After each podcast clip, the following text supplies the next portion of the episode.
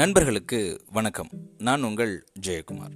மனமுறிவு, தற்கொலை அப்படின்றது மனித சமூகத்துக்கு எதிரான ஒன்று. தற்கொலைக்கு மட்டும் பாகுபாடே கிடையாதுங்க. ஏழை பணக்காரன் அப்படின்ற எந்த விதமான பாகுபாடுமே கிடையாது. ரீசண்டாக பண்ண ஒரு ஆய்வில் ஒரு புதிய சொல் மருத்துவ உலகத்தில் கையாளப்படுது. அதற்கு பேர் பிரெயின் ஃப்ராக்சர், மனமுறிவு அப்படின்னு தமிழில் சொல்கிறாங்க. எலும்பு முறிவு கேள்விப்பட்டிருக்கோம், திருமண முறிவு கூட கேள்விப்பட்டிருக்கோம். அது என்ன மனமுறிவு?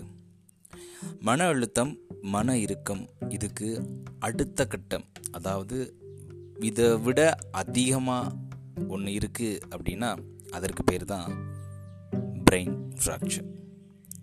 இந்த பிரெயின் ஃப்ராக்சர்னு சொல்லக்கூடிய மன முறிவு ஏன் ஏற்படுது அப்படின்னு கேட்டிங்க அப்படின்னா, நாம் ஒரு விஷயத்தை எதிர்பார்த்துருப்போம், அந்த எதிர்பார்த்த விஷயம் நடைபெறாத பொழுது மனச்சோர்வு ஏற்படுது. அந்த மனச்சோர்வு நம்மளை டிப்ரெஷனில் தள்ளுது. இந்த டிப்ரெஷன் காலங்களில் நம்மளுடைய தாட் ப்ராசஸ் ரொம்பவே நெகட்டிவாக இருக்குது. பல நேரங்களில் நாம் அப்செட்டுக்கு தள்ளப்படுறோம்.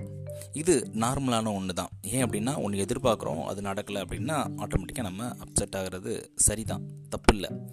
ஆனால் அதே விஷயம் கான்சிக்யூட்டிவாக தொடர்ச்சியாக இருந்துகிட்டே இருந்துச்சு அப்படின்னா அதற்கு பேர் தான் மனமுறிவு. இந்த மனமுறிவு அப்படின்றது டாக்டர் சொல்கிறாங்க உடனே ஏற்படக்கூடிய விஷயம் இல்லை அப்படின்னும், இது பல நாட்களாக கொஞ்சமாக நம்மளுடைய டிப்ரெஷன்ஸ் எல்லாம் ஒன்று சேர்ந்து இறுதியாக மனமுறிவு அப்படின்ற ஒரு நிலைக்கு நாம் தள்ளப்படுறோம் அப்படின்னு சொல்லப்படுது.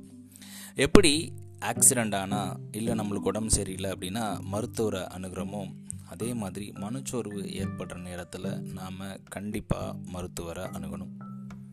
மனநல சார்ந்த மருத்துவரை அணுகிறப்போ அதை பற்றிய அவேர்னஸ் நம்மளுக்கு கிடைக்கும்.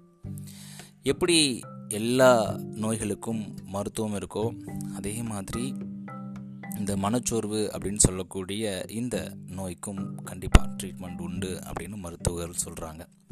2020 ஹார்டியாக் பிரச்சனைக்கு அப்புறம் 2வது இடத்தை பிடித்த நோய் என்னன்னு கேட்டிங்க அப்படின்னா இந்த மைண்ட் ஃப்ராக்சர் தான்.